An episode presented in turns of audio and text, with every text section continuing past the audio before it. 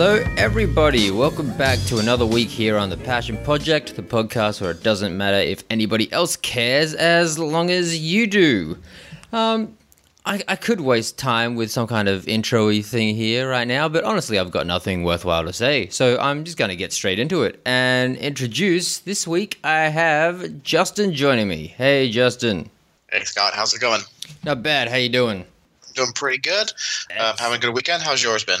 Ah, pretty good. I am currently on a public holiday today, so it's the third day of my three day weekend, which is always very Ah, exciting. That is always wonderful. Always Exactly. a I have. I have 50% more weekend. It's great. Um, so, what are you here to talk to me about today?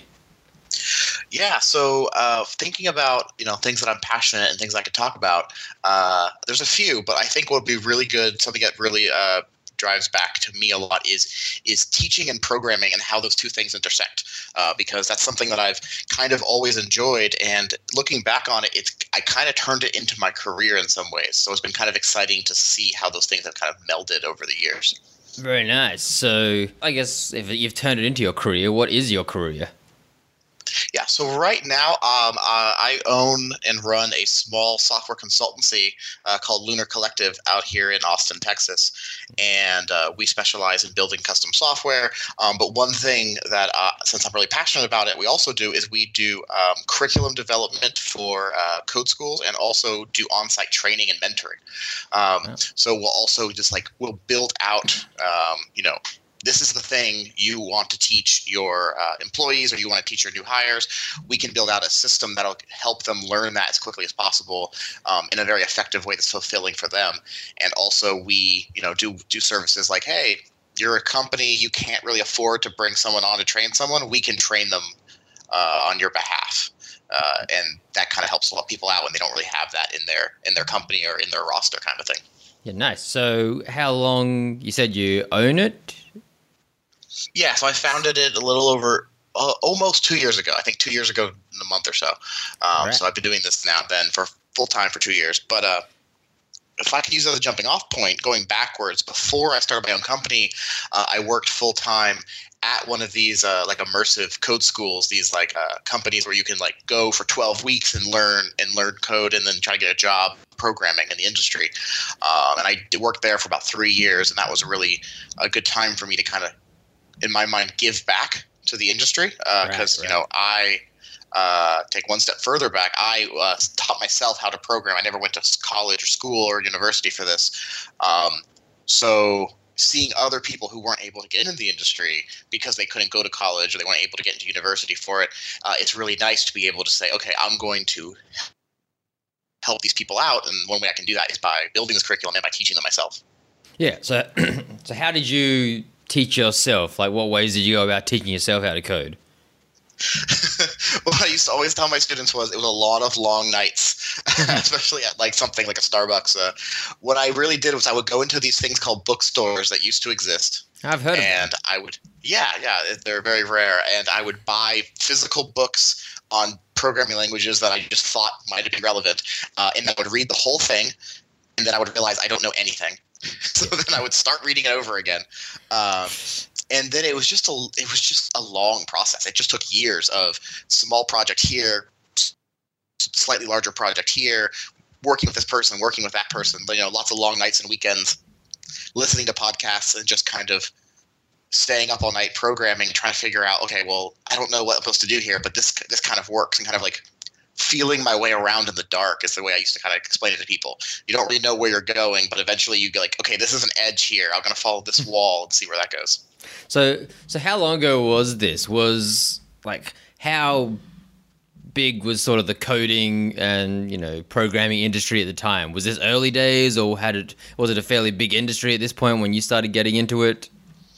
Yeah, I mean, I'll definitely say I uh, I'm not uh, uh, that senior in the industry as far as like the, the length of technology. Uh, this was around 2008, 2009, so about a decade ago. So it's it's decent, a decent a while ago, but not you know not the dawn of the internet or Yeah, the dawn of PCs. Um, so there was plenty of resources around, but I was definitely in this before the modern realm of startup culture and the modern and appification of things and, and definitely the before there was an industry around getting into tech um, right. back when i was trying to get into the industry it literally was you have a cs degree you know you got your computer science degree or you don't. And that was it and that was that was really uh, cut and dry. So for me it was more of well okay i can't get hired anywhere. I don't think i ever applied for an actual job job um, yeah. because I knew they would never hire me. So I'm like, well, I'm just going to keep teaching myself, and eventually that led me to doing basically freelance and contract work, where I would right. find you know uh, individuals, you know, small company founders who needed some app built. And they wanted a good deal, and I could do it. Um, so I would work with them and and uh, and make and, and charge way way too little um, yeah. to work on on these large applications, and and then I did that for years uh, before I kind of realized, uh, oh, maybe I should actually try to find a job doing this. so yeah, so what what was it about coding? Why did you want to start learning it? What made you start pursuing that? You know, looking back, I don't think I can I don't know if I can even see what the spark or the moment that caused it was. Um, but it definitely must have happened at some point. So I remember um, I definitely learned some programming and coding in like middle school and high school as I went through uh, all those grades. Like I learned some video game programming, just little tiny things, nothing actually professional or good. And I think I just always thought of it like that. Like programming was just, oh, that was that hobby where I did HTML and MySpace themes. You know, I don't really I don't really know how to do anything with that. And I was always told, like, you know, to be in computers, and be a programmer, you have to be really good at math. And I was really bad at it. So I was like, okay, well, that's never going to work out for me. And I went to college for like business, um, just generic business. Yeah, I didn't know what that, to do with that. Yeah, it's like business. Businesses are everywhere. I'm sure if I study business, I'll get a job. exactly. And I, I never finished college. Uh, it just it was financially wasn't working out.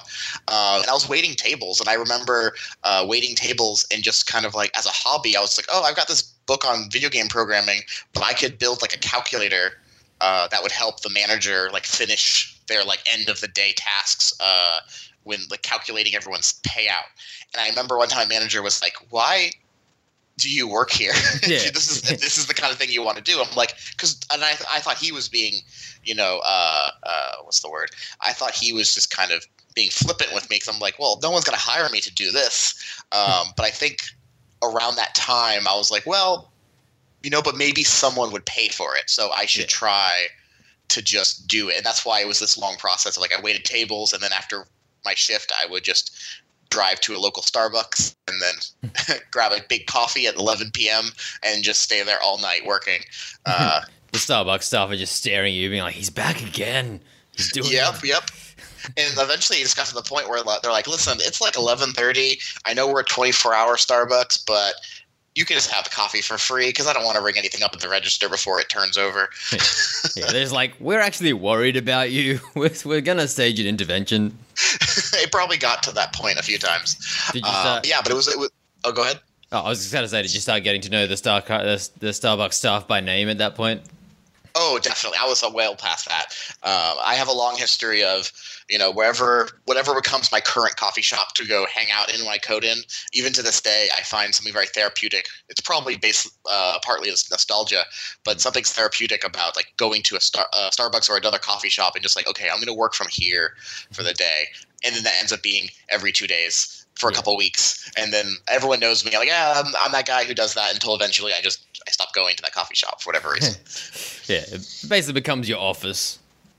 It does, yeah. The office away from the office because you know sometimes you need a you know change of scenery, as, as, yeah. you know, in the grand scheme of things. So when you originally started, I assume if you were doing when you were doing freelance stuff, it would have just been working from home or Starbucks, that sort of thing yeah, it was almost exclusively like working from home or from working from uh, whatever coffee shop I could find to just get some work done. And I did that, yeah, for almost three years. Mm. Um, and that was an interesting time because I was younger. It was like my first time really out on my own doing this, and uh, it was like a time to like uh, let's learn how to work alone and learn how to like not go completely uh, not to like drive myself out of my own mind, just not being out with people. So I learned, yeah. learned how to cope, but also learned that it was very important to be with people. Like you can't just not do that. Yeah, that's always... I needed to. yeah, go get out there and actually see someone.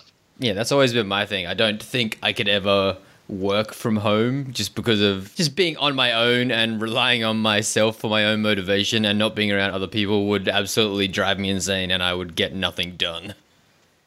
Yeah, it, it can definitely happen that way. And uh, it's one of those things where I learned for me personally, and this is probably true for a lot of people, I had to have a very rigid schedule, which always seems so bizarre from the outside. So, you know, like, uh, you know, my partner or something coming home and just being home for the day while I'm working, and she'd be like, "What are you doing?" I'm like, "Well, it's 8:05, so I have to leave the house. I have to go to this one, you know, uh, coffee shop, get a coffee, stay for an hour, come back, and then it's like, you know, oh, oh, time to check the mail, time to eat lunch, and everything's on this rigid schedule. Not because I personally love schedules, but because keeping to that rhythm made made made me be sure to get work done in between. Yeah. Uh, if I didn't, it would just kind of all blend into this horrible mess of just not getting things finished. Yeah, exactly. You have to you have to act like you're going to a job like you would any other job. Otherwise, you know, you end up sitting around at fucking midnight in your pajama pants just going like I have done nothing today. What's going on? Exactly. Yeah. Exactly. You uh, uh, you have to get up, shower, get dressed. It just it really does. It changes your whole mindset about uh, th- getting something done, and it's really helpful. Um, I used to always joke with students when they'd ask me about you know how I figured that stuff out, and uh, I used to joke that well, getting paid is a big motivator. Yeah. like when it came to oh, if I don't finish this, I don't get a paycheck, and then I don't get to pay my rent. It was a big deal, but also um, you know having a support network helped. At the time, I didn't have a huge network, but I did have a few people I knew to just ask questions of, and also around that time was when I actually dove really deep into listening to podcasts to kind of augment you know not being around people all the time i could Yeah. listen to things and i could i could pick and choose podcasts that i thought would uh, complement whatever I was missing. So I remember I picked up several podcasts specifically about programming and about freelancing and working from home, and it was like, oh, perfect! I can just listen to these and hear hear like thirty years, of, you know, shared experience, and just kind of pick and choose the best bits of that uh, of that like expertise and advice I would I would hear. Yeah, and I guess to a certain extent as well, those podcasts fill that lack of people void in a certain way as well, because at least you know you're listening to voices, and it's it's sort of like you're there's a conversation happening around you.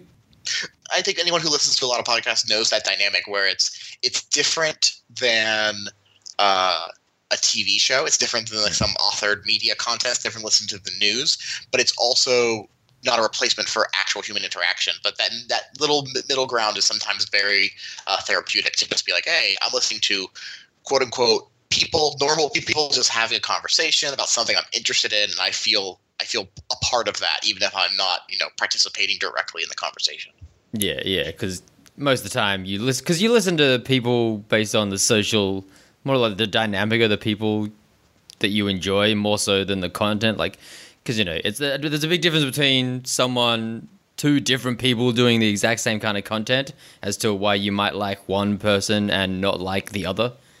Yeah, oh, exactly. I think same way. Sometimes there are friends, you know, that you like, and there are people that aesthetic, like basically on the surface, are the same type of person, but like you know, you like that person better because they're your friend, and it's just sometimes there's small nuances that you don't really know about, and I I feel that way where when I still do this to this day. I'll be like, you know what? I'm really into Hearthstone. I'm going to download all the Hearthstone podcasts there are, which, and I'm just going to listen to all of them for one week, and then pick or choose one that I want to keep listening to from that point on. Um, and sometimes I can't articulate why I chose one over the other. It Yeah. sometimes it might just come down to like their personalities or their audio, you know, whatever their suite is. I'm like, oh, I really like this one. You know, this is really helpful for me. Yeah. I mean, this is completely unrelated, but do you ever wonder, like, if you met yourself, whether you would actually like yourself as a friend? Uh, oh yeah, I think that all the time. Um, I don't think it's no, I don't think I would like myself very much. Yeah, me Um, neither. and I, I think that I think even that statement is like a it's a uh, an impression of of how you feel about yourself yeah. as, as well. Like you know you know you, and then you know how you feel about other people. You're like, oh well, if I met me, I wouldn't like me. I would be the worst. exactly. But then uh, you always talk. Uh, you know, you find out when you talk to a third person, or maybe like a family member, a relative, that like you know the friends you are close to are act are do act like you in some ways. So there's Yeah. like okay, so maybe you would actually get along with yourself. But if you knew it was you, then you would cross the line. Or alternatively, your family is they going, "No, you're right. You are the worst." that, that also happens. Thanks, mom. So, at what point when you were waiting, did you just did you decide, okay, I'm gonna start, you know, doing freelance stuff? When, what was the point where it's like, okay, I'm gonna give it a shot? Yeah, so a, a weird middle thing happened here where I was uh, still waiting tables and I was still um, doing some small projects that were like spread out over weeks and weeks so like i didn't have to like devote full time to it. And i uh, met some people in the area. I lived, lived in south florida at the time and there wasn't a whole big tech scene there so hmm. meeting anyone who knew the industry was very rare. Um, and they ran a small agency doing websites for small businesses um, they didn't need any work, so I couldn't really work for them. But they wanted to kind of collaborate anyways, and we came up with this uh, kind of a small side business, and this was to do social media marketing, which is so hilarious in hindsight because today that's just ubiquitous. Every company yeah. and brand has a social media team, but in 2008, this was a really hard sell it was really hard to tell people they needed a Twitter account, um, and then they should upkeep it, and they actually should care about Facebook and everything. Yeah, I think I, I got, I think I got my notification the other day that I've been on Facebook for ten years. yeah, something. so yeah. that means so that means that would have been 2008 when I started on Facebook, and I felt like I got on Facebook pretty early compared to a lot of people. So that was definitely before it was much of a ubiquitous thing at all. So yeah, I can't imagine the idea of being like a social media marketer or something at that point in time. Yeah, exactly. And then, and what made it so much difficult, more difficult was not only we trying to convince people this is valuable, pay us money every month to manage this thing for you that we just told you needed to do, and Definitely. that was tricky, especially considering, especially considering that even then the pitch was this is a long term gain. Like you need to do this now for the future. So they're like, mm, this sounds a lot like you're gonna you're gonna do something that we can't see the results of.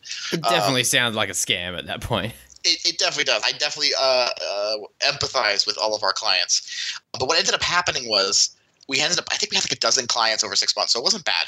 Um, but the common thread was for me to be able to tweet and blog and manage all this stuff on their behalf, I needed to know a lot about what they did. So I had mm. to just absorb all of this knowledge about, you know, uh, HVAC, which is you know like air conditioning um, mm-hmm. equipment, or or uh, one of our clients was a psychologist, so I had to read his book on psychology that he had published, and then uh, I had a photographer, and I had to know all the lingo, and um, that was a big like upfront investment uh, yeah. like learning about this person's industry, and then almost every client would basically say they were good after two months. Like they would do a trial run, feel like it wasn't actually working out for them. They'd cancel it, and then half of them would just never touch it again, and the other half would just do it themselves because they saw what we were doing, and they're like, "Oh, yeah. I can do that." Yeah. um, however, the, we did get one or two clients who had a bigger bigger companies, you know, like like multiple offices or whatever, and just having someone they could call to say turn on this Google ad or turn this off or publish this thing on the blog was worth it to them, so they kept us around. And once I realized I had enough money coming in just from these uh, these couple clients doing social media work, I was like, oh, I don't need to wait tables anymore. That basically replaces that hmm. income. So once I just stopped waiting tables, I could do the social media stuff, which was easy to be batched. I could basically like queue up three weeks of work over like a weekend. Um, so now I had all this like free time with more or less the same schedule I had before. So I started devoting all that uh, quote unquote new free time to learning and then actually getting getting work doing freelance. And that was kind of my trial period of like actually going for it.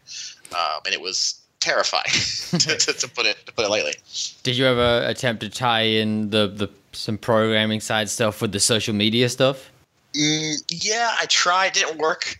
It just it was they were too divergent at the time. Like yeah. at least with the, with with the brand and the partnership I had, and I was like, okay, this isn't really working. Although it did it did help me. In the I remember I had one or two contracts towards the beginning of my career that were um, social media related, like social media adjacent, and hmm. because I had done work like you know doing social media marketing, they thought it made me you know. Uh, uh, qualified to do some of the development work. That's not entirely true. but I have a decade yeah. of experience to say that it doesn't matter.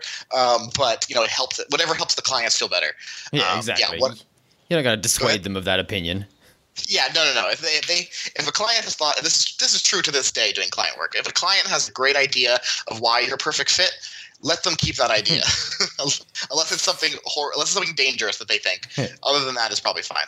Um, one of the first clients I had ever doing the contract work, and I worked on this project for almost a year, so it was a long term project, was a social media, like a social uh, network for the elderly. Oh god, that this was being built in two, yeah, in 2008 and 2009. Maybe it was 2009, 2010. Yeah, I worked on a social a social network for the elderly. It was like a it was like a Facebook for those above 65. Um, it never really took off. I, I can't really. Yeah, Uh, I c- can't imagine count- why. Yeah, I can't imagine why that didn't seem to work, but um, that was interesting. Yeah, uh, and it was a lot of meetings with the client that were basically him pointing at Facebook and saying he wanted that feature, and then me going, "I guess I'll figure out how to build that." Yeah, so like how I'm just trying to figure out how how what would a social media for the elderly even consist of? What were they So aiming this- for? You know, I, I think now, I, I definitely know. Nowadays, I would have had more insight and more. I would have put myself more into the role of guiding the product uh, from Yeah. from that perspective. But at the time, being more of a contractor, I didn't have much insight into it. It was mostly like just build what they already had designed. Let me see here. So it had recipes Right. was one of the big things. It had uh, memories, which were basically photos. It had videos. Um, it had uh, like a family tree style thing you could build out. Um, and then it had you know, like tags and categories, and then it had like uh, mementos or something. You know, like like uh, another way of like uploading content. Uh, it was it was interesting. Like it was very much this is what a social media network is. Let's just kind of rebrand it. You know, with some with some new language behind it. Yeah, from what I I would understand from my understanding of the elderly and my own grandparents, there would also be a section dedicated towards all of their friends' medical issues. yeah, that probably would, be would be a practical uh, thing to add. Because anytime I see my grandmother, she will tell me all about the medical issues of people I have never heard of before in my life. Yep, every single person. Let me tell you about this person and then this person. And yeah, that sound that checks out. You just kind of nod for two hours, and you're like, I have an entire medical history of strangers now. That's great. So many people have had knee replacements. yeah. Oh. So yeah, okay. So that one didn't work out. And then, did you? Was there a first particular big or memorable job where you were kind of like, oh shit, I think I can actually do this as a thing? I think actually it was it was as funny as it sounds. I think it might have actually been that social media for the elderly, just because um, I worked on it for so long, and some of the features kept getting bigger and more complex. Um, so I had to get over the hump of like what it took to get something finished, and and what it took to build something where I didn't know how to do it beforehand. Um, and that's as I came to know afterwards, a very, very common thing in uh, the industry. Like in the actual tech industry, not knowing what you're doing is kind of the job. Your job as a programmer is to be told to build something you don't know how to build and say you can do it and then figure out how. Yeah. Um, so what ended up happening was uh, I had a few more clients. I had, you know, you know, kind of coasted, but things were kind of not really going anywhere. And I just uh, saw through one of my um, lists, like one of my like groups I was involved in at the time, that uh, a company was opening a new office in, in in the town I was in in Tampa at the time, and they were hiring, and they weren't hiring people uh, through like traditional send in a resume. They wanted you to like complete like a code challenge, like they were going to give you a quiz, and you had to like pass the quiz, and then that would be your like admission process. And I was like, okay, I can try this, and it was basically to build tic tac toe. So you had to like write a tic tac toe game in whatever coding language you wanted, Hmm. and then kind of send it into them. And I spent the weekend working on it, and by the end of Sunday, uh, it wasn't it wasn't ready. I was like, okay, I need like another week to work on this. But I remember uh, my my girlfriend at the time, my my wife now, was like, if you don't send this in today, you're never going to send it in. Uh, Hmm. Because I had worked on another challenge like this a month prior, I think Reddit actually, and I never sent it in because I just kept trying to work on it, and I just Hmm. you know I blew past the deadline. So she made me send it in that weekend, and I was like, oh, it's not ready. They're going to hate it. I'm never going to hear back from them. But I did hear back from them like a week later, and they wanted me to come in for an interview. Um, so I went in for the interview, was nervous as hell. hmm. um, basically, giving myself sick afterward. I was so nervous, and uh, ended up uh, after a, a series like four more follow up interviews, got the job, and that kind of to skip over the, the entire job the process there um, ended up kind of launching me into a career of transitioning from doing contract work to doing consulting work and actually working with other developers who had CS degrees and having like someone to actually mentor me and actually learn, fill in the gaps of what I had learned because I had no way of evaluating what my skills were before I worked on the job. But once I got there, I realized, oh, I was really good at some things for my skill level, but I was actually really bad at some other things. And I just needed to kind of you know fill in where I had missed things on my teaching myself. And at that point, like doing consulting, when you sort of turned into that consulting mode, was there was there a point where you kind of felt like a bit of a fraud consulting with people because of your because you were entirely self taught, and if you're like talking to people who have degrees, you're kind of like I'm full of shit, but I hope they don't realize. Oh yeah, all the time, and I, I think uh, in, imposter syndrome in particular is huge and it's in the tech industry. It's it's rampant. Uh, it took it took years of just kind of like it took a long time to get over that to just kind of realize that being self-taught wasn't something to kind of hide, but it was something to uh, be upfront about and let people know what the what that means. Like there's a difference in opinion or uh, background, but it does n- it's no less valid. And uh, a lot of that I got over, but I didn't really internalize I got over it until actually mm. I started teaching and teaching people kind of helped me push through that and have to articulate my own feelings about these situations. Although I will say one of the one of the funner situations was um, working at this consultancy. One of my biggest clients that I worked on for over a year and a half uh, was actually for, for MIT, and we helped. I helped build out their uh, t- their like tenure system for professors yeah. who want to you know reduce tenure. Um, up until we worked with them, them getting tenure was like submitting a 200 page form but, yeah, on paper. So we digitized the entire thing and helped them you know automate the entire process. And as you do when you have these big clients, we were up in Boston, you know, having dinner with the with their team and one of the one of the ladies on the team who works there was talking about how her mm-hmm. grandson just graduated with his second master's from Yale. after his first one was from MIT, and then he, asked me where I got my degree from, and I was just like, "Oh, I didn't, hmm. I didn't go to college. I don't hmm. have one." And then she just immediately changed the subject. um, and I was just like, "Okay, whew, okay, we'll, we'll move on from that." uh, so, is there? Do you find there's sort of different styles between people who have had, have had like a more formal education compared to someone like you who has more been self-taught?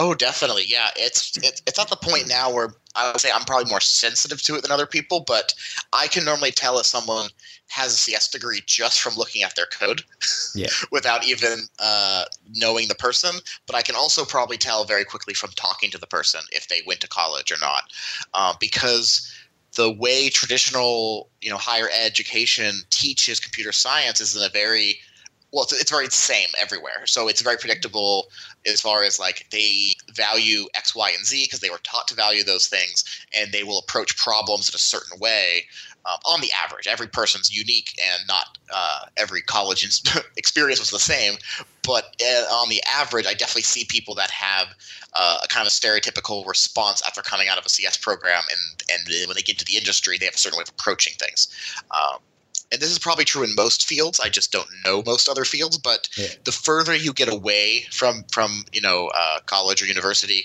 the less it matters. Like once yeah. you're five years into the into the job, everything's kind of homogenized to what the industry is at, and you can't really tell as much, you know, where they came from or or why it even matters at that point. Now it's more like what have you done recently, less where you came from.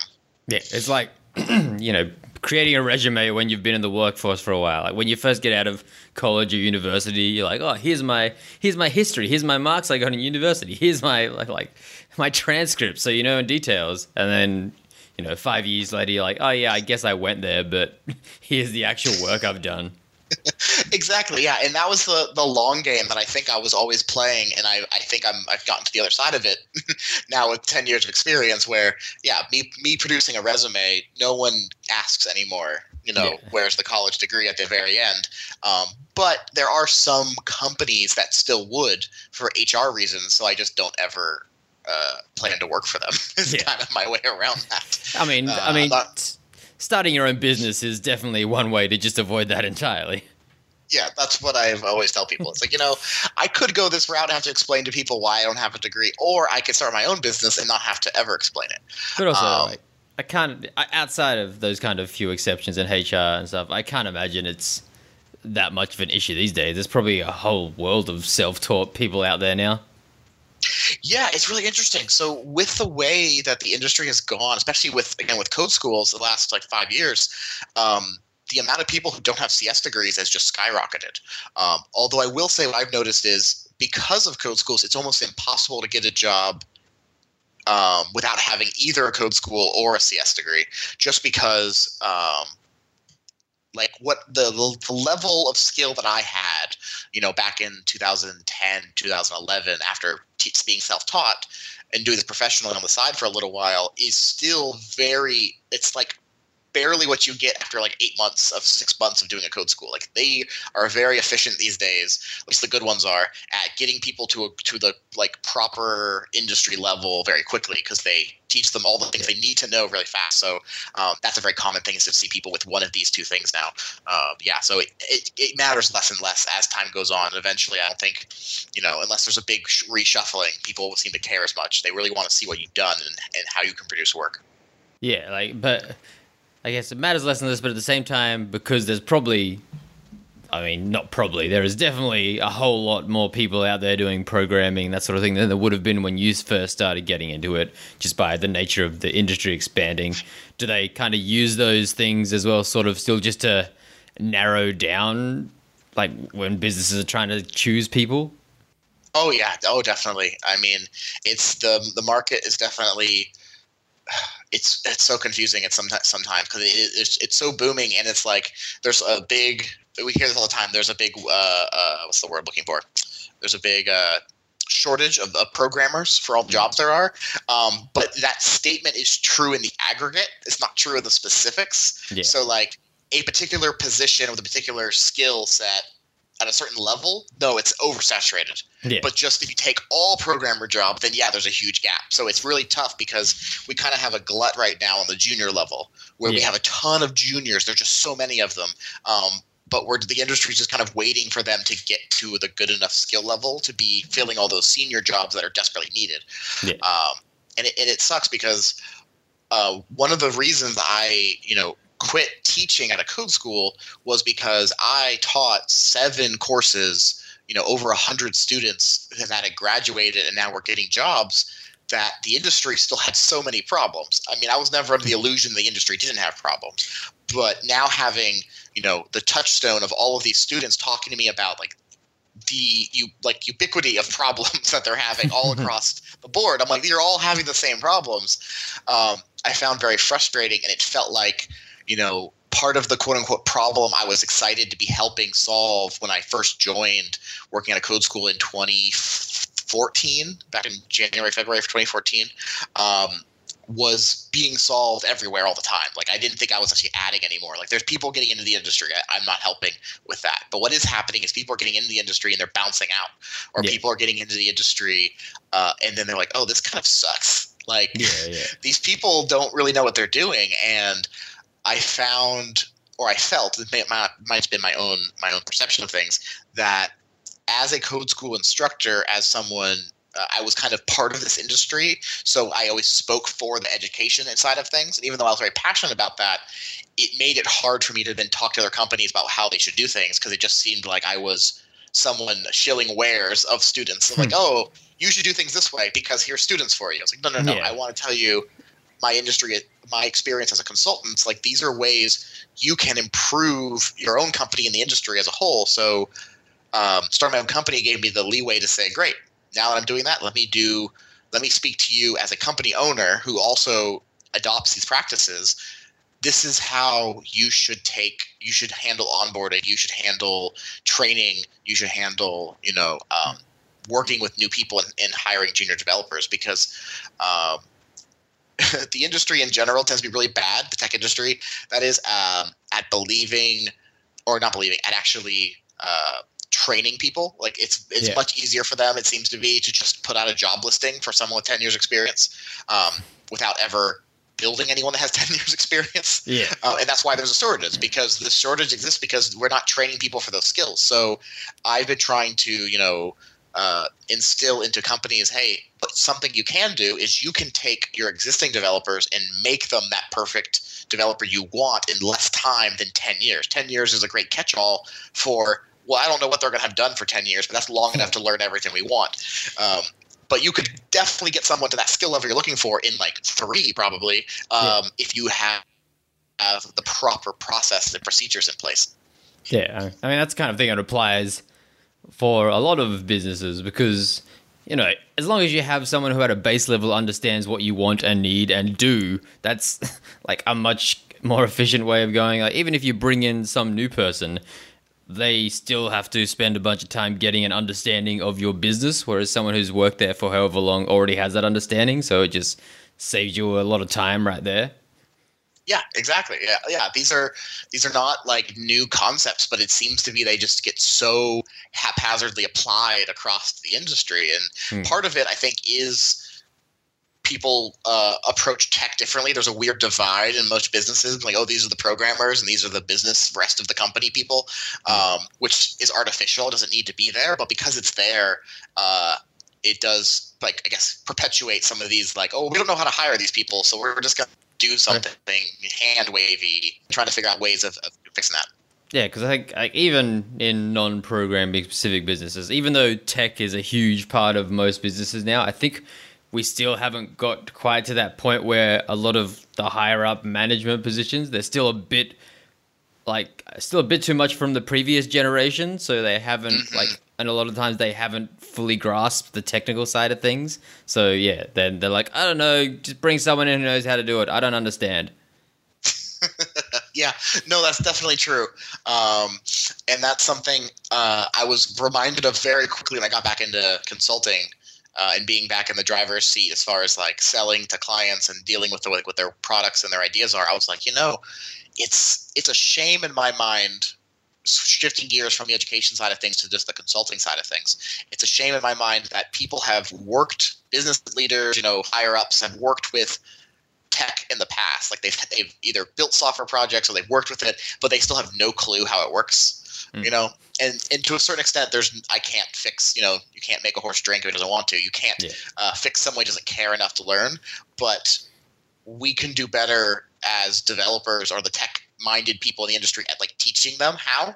Yeah. um, so one thing i try a lot with my clients is to just every step along the way without being uh, pedantic or uh, or what's the word i'm looking for? Or patronizing try to explain all the different processes we're going through so that they feel more informed in the future when it comes to like making decisions about like building software or buying software or understanding why something is the way it is. Because i i talk to developers a lot and i hear i hear uh, them complaining about their clients or their boss and there's always a legitimate core to it but on top of it i always i always hear is like i didn't tell them how this thing works and now they're mad at me for Yeah. it being late and i was It's like well, kinda you like- should have told them Yeah, like there's there's a balance. Like, okay, obviously that person needs a you know the person who doesn't have a tech understanding needs needs to have a vague understanding of what they want, but also the the, the more programming tech side of people need to realize that not everyone is a tech person, so not everyone is going to understand that in the same way that that you understand it. Yeah, exactly. And in that so many issues can be resolved just through like communicating, just through talking. Like just literally communicating is like a huge thing. I've had horrible clients over the years and I've had ho- clients so horrible we had to fire them, but I've also had clients that were horrible until we we managed them properly. And managing them normally just meant giving them plenty of time, like being over communicative. Like it can be a pain as a programmer. You know, it, the the stereotype programmers being antisocial is a stereotype, but it generally is true. Like most programmers aren't very outgoing; they just kind of want to get their work done and be left alone. But Hmm. sometimes you need to be more communicative. Like, okay, this is what we're doing. This is why we're doing it. This is why it's taking longer. And then once everyone's kind of like understands why something might be late, it doesn't Hmm. tend to be quite as a as a you know all hands on deck, something's on fire. If Yeah. they can kind of plan accordingly. Yeah, it's rare that too much information is going to be a bad thing. Right, exactly.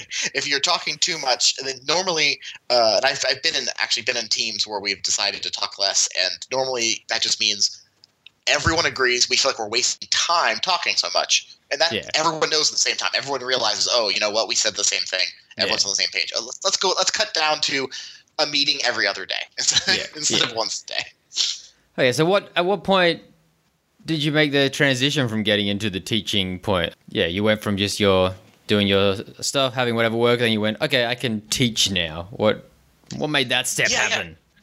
Yeah, that's that's such a good point. So, um, so the consultancy that I was working for um, after doing contract work, uh, they paired me with a mentor as soon as I got hired, and they explained that the way they do things, like the reason why they had a, a, like a code challenge to get in, was they believed that mentorship was the best way to grow and the best way to kind of like um, progress in the industry. So they treated software like a crafts industry, akin to like blacksmithing or something, and they Yeah, like yeah. wanted to pair you up that way. Um, so I thought that was really great. It was really helpful for me in my career. Um, and then once I had kind of gone through that like apprenticeship style process, it was my job to then be a mentor. So then I was assigned an apprentice, and I had to teach them. And it was through that process of teaching um, a person that was new to the company that I started to kind of really realize I really enjoyed that. Um, I really liked teaching them. I really liked, you know, ha- taking the time to help them.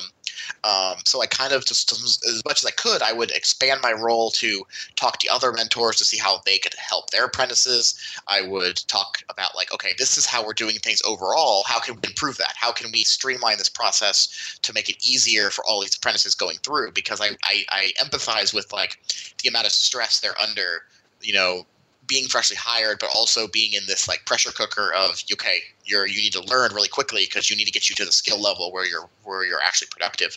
Yeah. Um, and I did that for a while. I really really enjoyed it. So when uh, I got contacted through a friend, like, hey, this place, you know, this uh, code school is opening up, and they are curious and, ha- and if you would be interested in teaching full time, I was like, I kind of felt like at the time I couldn't pass up the opportunity to at least talk to them about Mhm. like what would it look like to teach full time instead of developing full time, instead of kind of just teaching when I could, steal a few moment, moments away from from developing.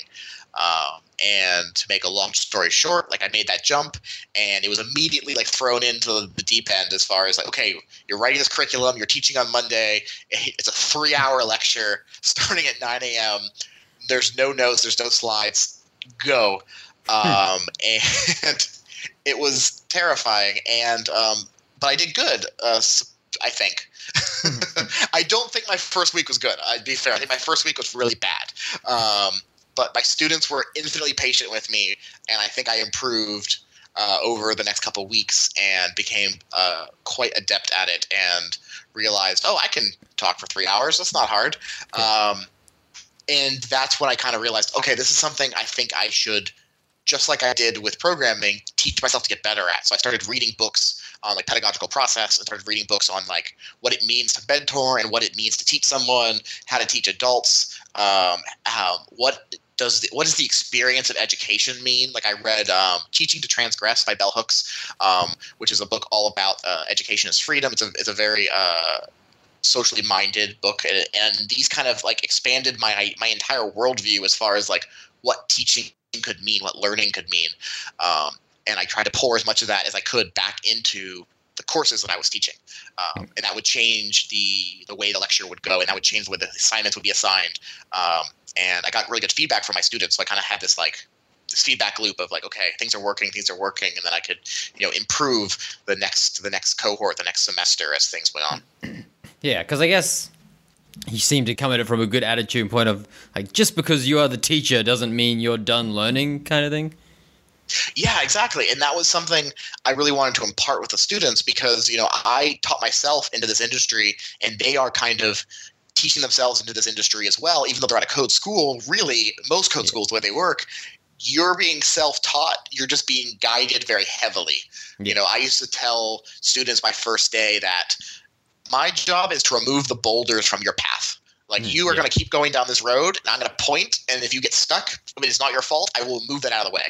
Um, and a, a perfect example I used to always tell them was like, I remember teaching myself uh, Ruby on Rails, and at one point, I couldn't get some code that I read to run. It just wouldn't run, and I didn't understand why. It took me a week, like literally seven days of checking my computer, reading stuff, reading stuff, checking things, reading stuff, to finally find out it wasn't my fault at all. It was something bugged in some part of the computer, and I just had to like run some weird command and restart, and then everything would work.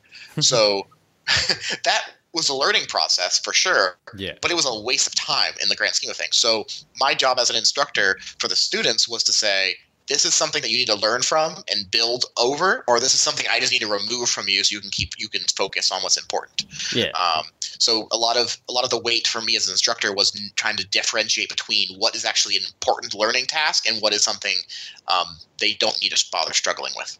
Yeah, yeah. I guess, and I guess a lot of programming. I mean, it, it would apply to a lot of things, but a lot of programming has to come from learning through failing or like learning through fucking things up, and then you make that mistake, and you go, okay, now I know not to do that again.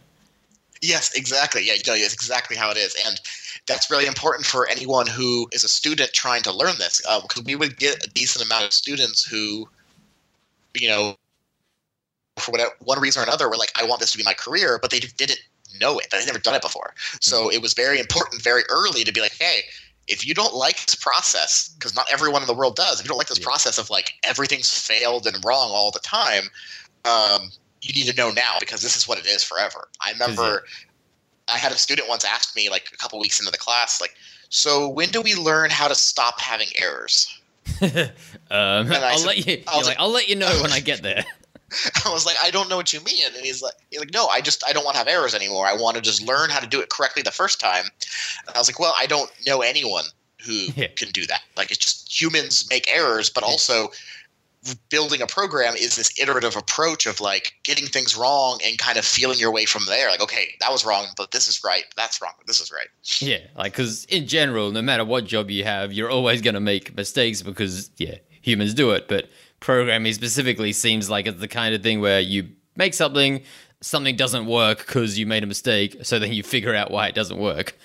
Yeah, yeah, exactly. I mean, it's just the, the the art, the science of writing software is that mistakes happen, and so much of uh, the industry is about how do we minimize those mistakes. I mean, and, and this is something that uh, I could talk another three hours about. Is just like uh, the things we do in the industry to like to fix that. Um, I've given lectures at, at conferences that are how do we improve like our own code? How do we write our code in such a way that we're minimizing the amount of errors that we're having and we make fixing those errors uh, as quick and as efficient as possible because we'll never get to the holy grail of error-free software.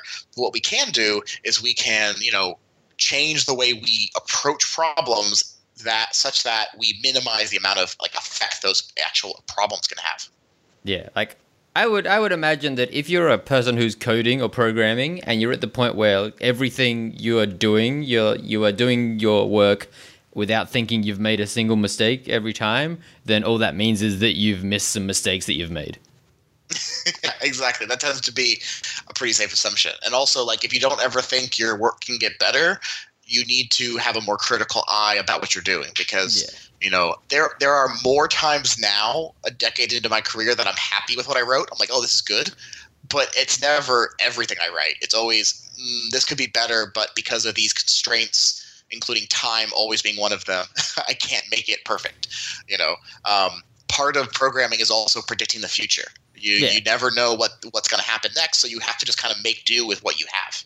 Because yeah, I kind of feel like it's the industry. It's an industry where it's just constantly building. Like a year, each year, I'm sure there's been a lot of dramatic changes to a certain extent within the industry. Oh yeah, and that varies wildly depending on um, what part of the industry you're in. So for me, um, and I kind of we only briefly touched on this, but like so my bread and butter in the industry is web consulting. So I do mostly web application development. So that's you know HTML, CSS, and JavaScript, um, and then whatever server side language du jour is being used. And that's a completely different world than like people who do iOS and Android development. Uh, which is also completely different than people who do like embedded stuff uh, with hardware and Internet of Things and drones, or people that do machine learning and all this other kind of stuff. And those all change at different paces. Um, so switching from one of those verticals to the other also requires like adapting to the way this part of the industry just approaches things. And is it the kind of thing where, you know, on the client side, they still don't really understand that? So like you could do web, you do web development stuff. Are there people who would come to you and be like, I want you to make me an app? yeah, that's the most common one is uh, people who, because of the world we live in today, everything's just an app. Yeah. Um, which is it's better than it used to be where everyone just assumed everything was an, a web page. no matter what you told them you worked on, they're like, so you make websites? you know, and it's like, no, don't make websites. This is different. Uh, but yeah, that still that still happens. Um, what's always funny to me is when a certain tech thing, whatever it might be, crosses over some threshold, some unknown threshold, into like business world, and all of a sudden business people know this term and they start asking for it in particular. Um, and I mean, it, it becomes popular for a reason, and that's why it's stuff you use. So for me, that was Ruby on Rails. So Ruby on Rails is a, a framework for building server-side applications, um, but that was the framework that was used to build like early Twitter and to build uh, Groupon and to build uh, a bunch of small startups back in the like 2006. No, wait, yeah, 2006, 7, 8, whatever. Um, and it crossed over to where people like people with no technical inst- like actual expertise were saying, "I need a Rails app." um, it didn't really matter in the grand scheme of things, but they knew what they wanted because they've seen this, you know, other people using it, um, yeah. and that definitely progressed to like iOS apps. People like, I want an iOS app. I will say they know what they're talking about when they say that because there's no like substitute for an iOS app. It's either it is or it isn't. Yeah. Um, yeah, and then more recently today we get that with uh, React. React is this you know web framework built by Facebook that's everywhere. I mean, it's literally all over the internet. Um, so people will literally look for companies to just make them a quote unquote React app, even though that's not really what they want. They want whatever their product is, but they just know that's the word they want to use when they ask for it.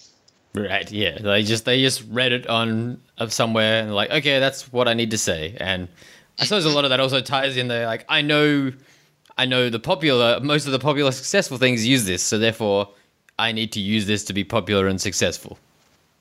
Yeah, that's a very that's a very common thing with clients is, and I don't blame them. Again, like I have I have like I try to have as much empathy as possible for where my clients are coming from because it's so easy for consultants and software developers in general to be looked at like mechanics hmm. because uh, the power imbalance between the average client and the developer is so skewed you know, the developer is explaining to them what you need and why you need it and why this needs to be replaced, and the business person is just like, oh, oh, okay. I need new tires. Okay, sure. so they try to come. They try to combat that with anything they can find, any any grasp. And it was like, oh, I read this Forbes article that said React is really good. Hmm. So I'm going to come to this meeting and say we need React. is there is there is there like a particular touchstone at the moment, less on the behind the scenes, like the React side of things, but more like like how ages ago that guy was like, I want to make a Facebook for the elderly, more or less. Is there is there a more current version of that that cultural touchstone where people are maybe like, I want to make a Tinder for pets? Um, well, I mean that's actually pretty accurate. So these days, um, the two quote unquote the big hotnesses are like Tinder and Uber. So everyone wants to do Uber for X or Tinder for X. Um, I haven't worked on any of those recently. I've kind of moved. I try to I tried to intentionally move away from wild startup ideas to yeah. more like I have an actual sustainable business, so I can pay you. uh, so I get less of those than I used to. Um, I was, used to work more like firmly in the startup circles, um, but I still hear about them all the time. Uh, was, was there anything? There. Was there anything particularly noteworthy in its ridiculousness of like a startup idea that got brought to you? Oh yeah, so many of them. Um, I remember uh, Foursquare for snacks, which was funny because Foursquare kind of already was that. Uh, let me see here. There was definitely one where I had to turn the client down. First of all, because it was a bad idea, but second of all, because it was illegal, and he didn't quite understand that it was illegal. Um, and basically, the app was blackmail. Like literally, the app was blackmailing people, and I had to explain this to him on a call, and he did not agree that it was blackmail. And basically, the pitch was you and your and your buddies are hanging out and your buddy you know pees on the street you can take a picture of it and upload it to this site and then put a price on it and then he can pay to have it taken down. Otherwise you'll show share it everywhere.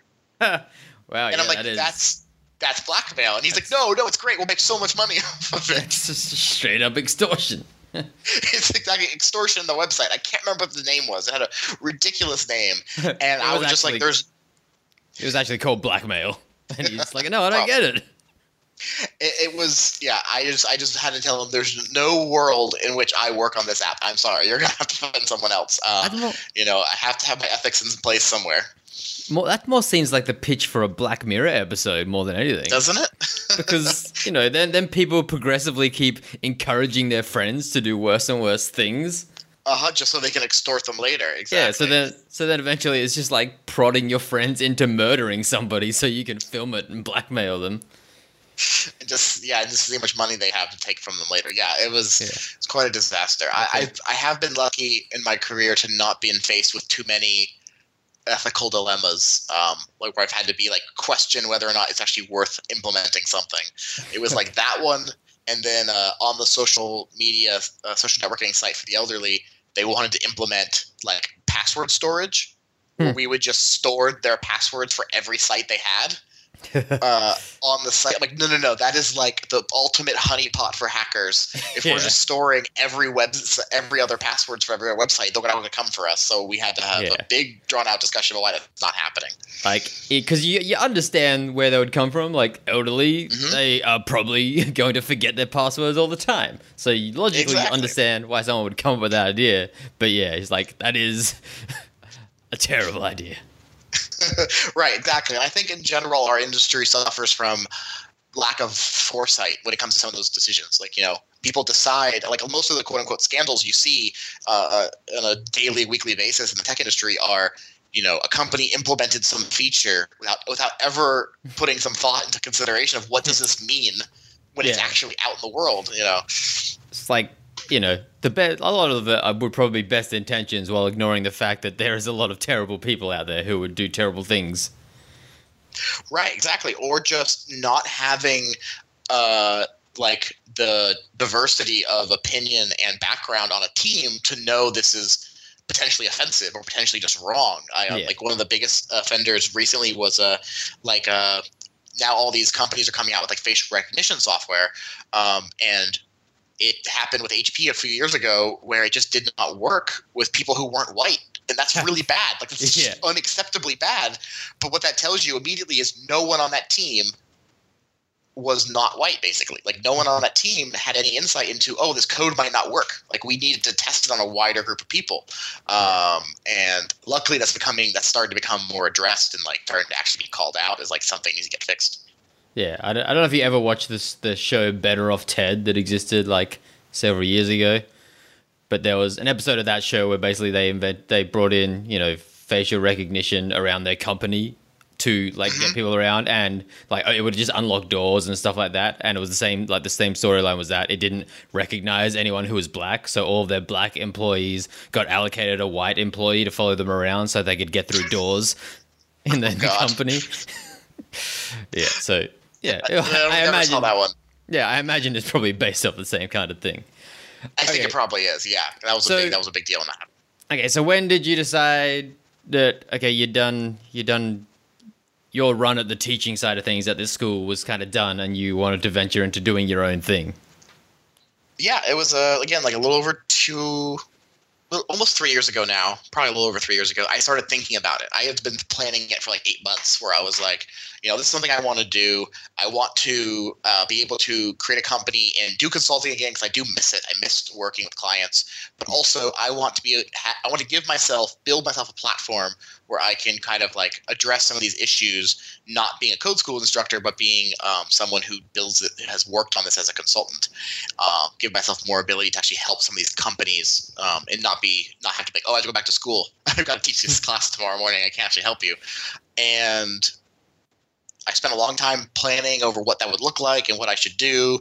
Um, and it probably took longer to leave than I had originally intended, just because uh, the way the code school cycle worked at the company I worked at was, you know, you'd have graduation, everyone would say their tearful goodbye, and then three weeks later would be the next class. Um, so I would always meet the new students, and I'd be like, "Well, I can't quit now. I've got these students."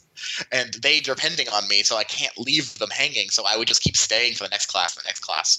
Uh, but eventually, we got to a point where, uh, just to due to shifts in the industry, uh, my next class didn't exist. Um, I was still going to have a job, but I was going to have to ch- teach a different class. And um, I was like, "Well, this is perfect. I'll just, I'll just, this is my exit. I'm going to leave right now um, while this is happening."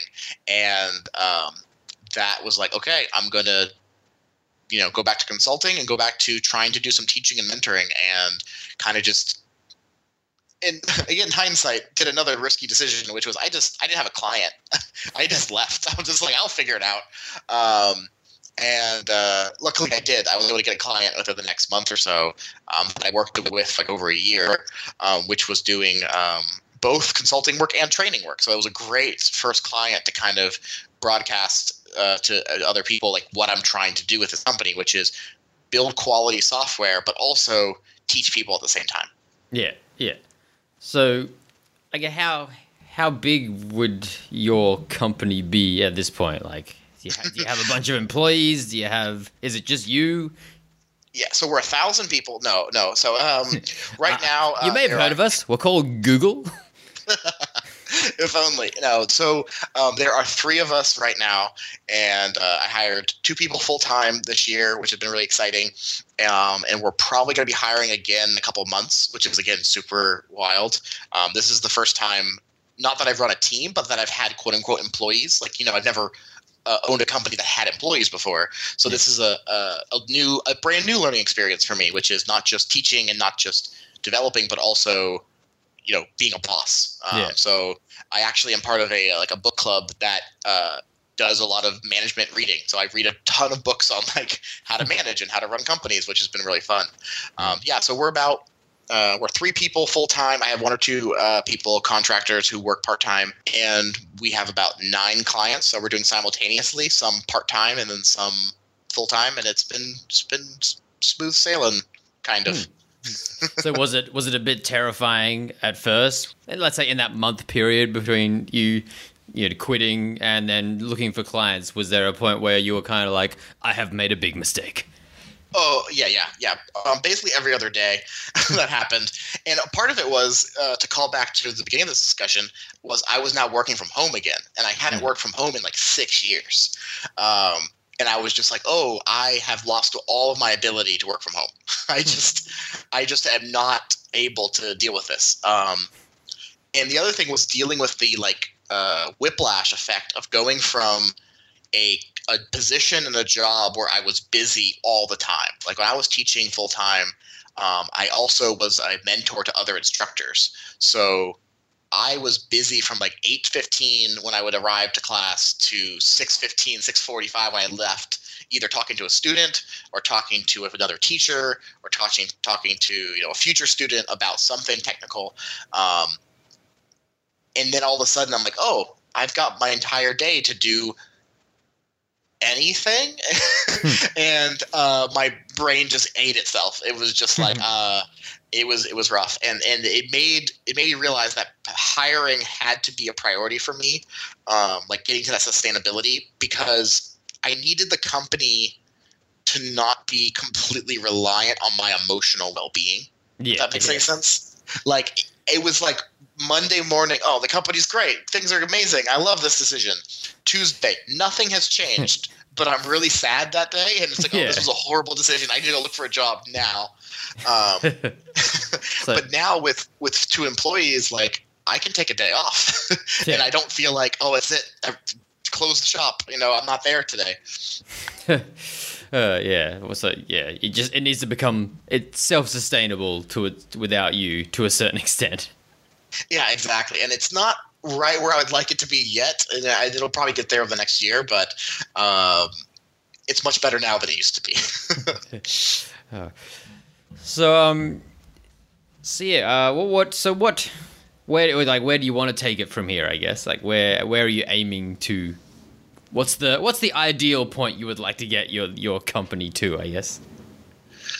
Yeah, so I, I, I spent a decent amount of time thinking about this, and I've I've talked to friends of mine who have grown consultancies and, and grown companies, and I I personally I'm not interested in running a, a giant company. It's not mm-hmm. really something I'm into. So I'm thinking for me, you know, if, if an ideal scenario is in with the next couple of years, the team is you know 10 to 20 that feels like a size i'm very comfortable with that's a mm-hmm. very sustainable size as far as like the company can run on its own and p- individual people can go off to pursue different careers or different positions and it doesn't really hurt the internal process. Um, and i want us as a company to be a company like i'm very focused on the culture of the company i really want it to reflect our like values of like you know the importance of diversity the importance of like actually educating people the importance of of like improving our own process and the process of others. And like if i could imagine it you know two three years from now it would be we have this we have a nice big office where we teach classes and we teach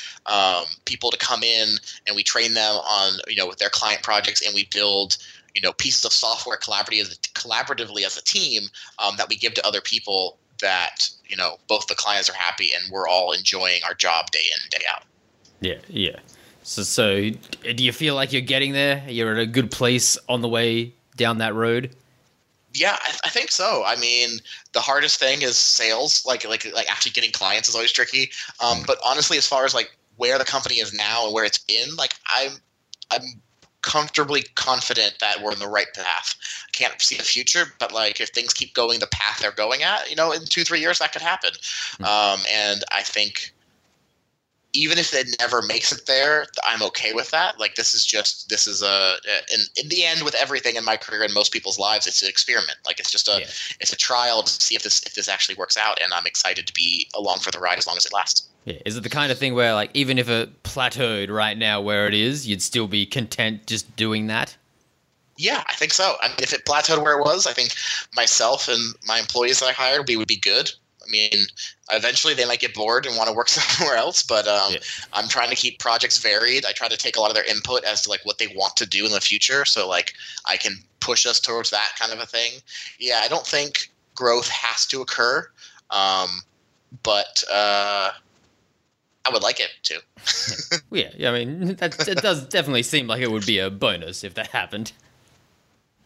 Yeah, exactly. It's nice to have a few extra people around the office. Yeah. And do you do you still do any kind of hobby programming these days, or is it mostly all work based, and then you want nothing to do with it when you get some time to yourself? It's it's well, it's funny. I thought about that because when I opened uh, my computer today for a certain uh, Skype call, it was the first time I'd opened it since Friday. So that partly answers the question, but yeah. mostly I do have other like hobby programming. I really still enjoy game programming as a hobby, um, but I do find I have way less time to do it, um, and that is one of my personal goals.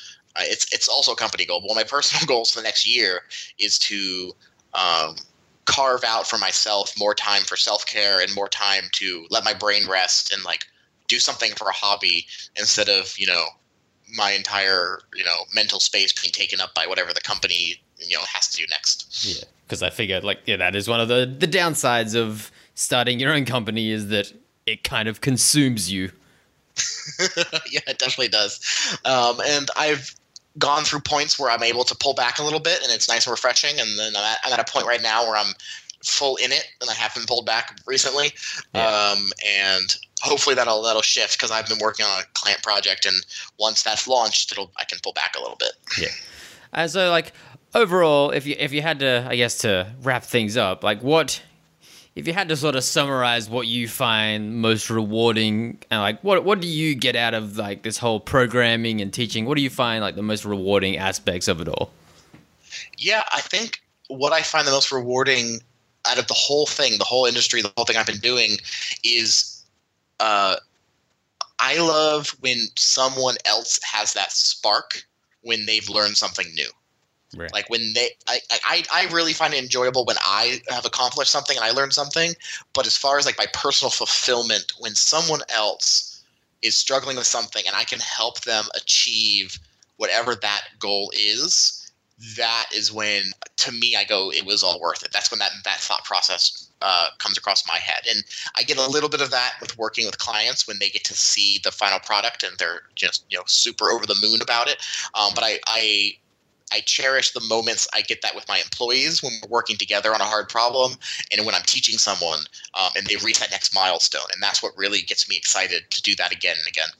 Yeah. So I guess you're, you know, you want they're they're getting the spark, and you just kind of want to help stoke the flame out of that once they have that.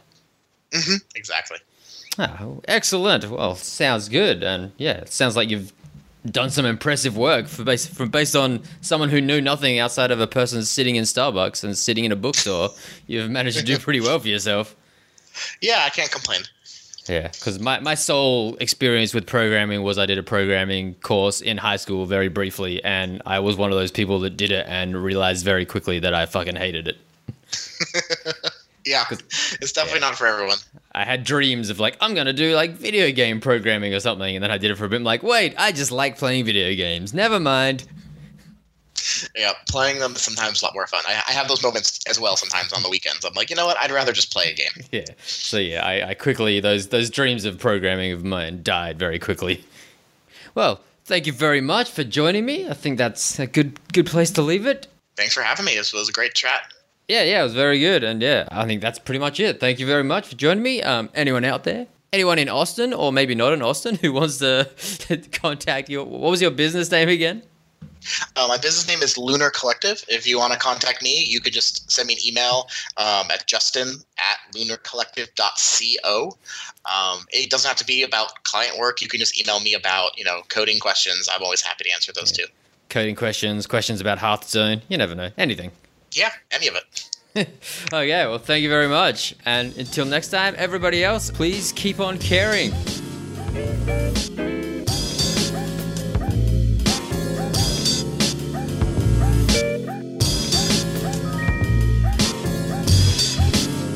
Thank